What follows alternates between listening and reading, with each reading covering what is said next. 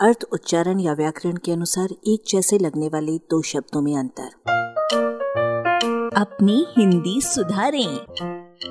धमकी और चेतावनी।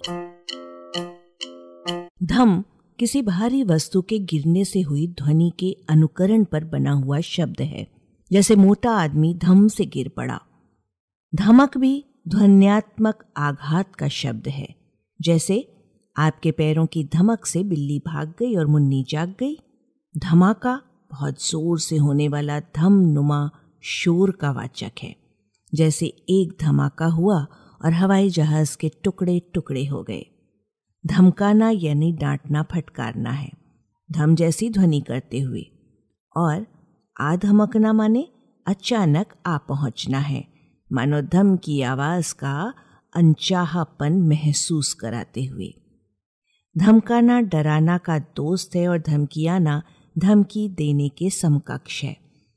इसी प्रकार धमकी में आना, किसी की धमकी से कोई काम कर बैठने या धमकी देने वाले से अनुकूल हो जाने के बराबर है। धमकी की व्याख्या इस प्रकार होगी। किसी से अपनी इच्छा के अनुसार काम कराने के लिए ऐसे शब्दों का कहा जाना कि वो उनसे डर कर उस काम को कर दे, अन्यथा उसका अमुक अनिष्ट कर या करवा दिया जाएगा। धमकी में प्रयोगता का स्वार्थ ही स्वार्थ रहता है। चेतावनी, इससे कम से कम इस बात में ज़रूर भिन्न है कि वो श्रोता को सावधान करने के लिए प्रयुक्त होती है और खतरे की पूर्व सूचना देती है।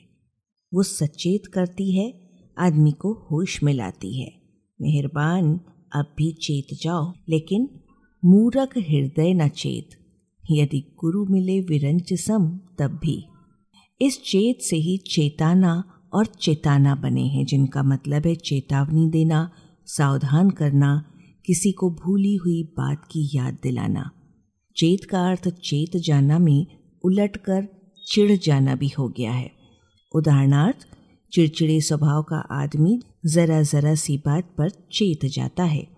दूसरी ओर, आपका स्वभाव कितना भी अच्छा हो, यदि आपको बहुत बार चेतावनी दी जाए तो आप भी चेत जाएँगे। इस प्रकार चेत में सावधान होने और झल्लाने का दुरंगा संगम है। आलेख, भाषाविद डॉक्टर रमेश चंद्र मेहरोत्रा, वाचक स्वर संज्ञा टंडन। अरबा की प्रस्तुति।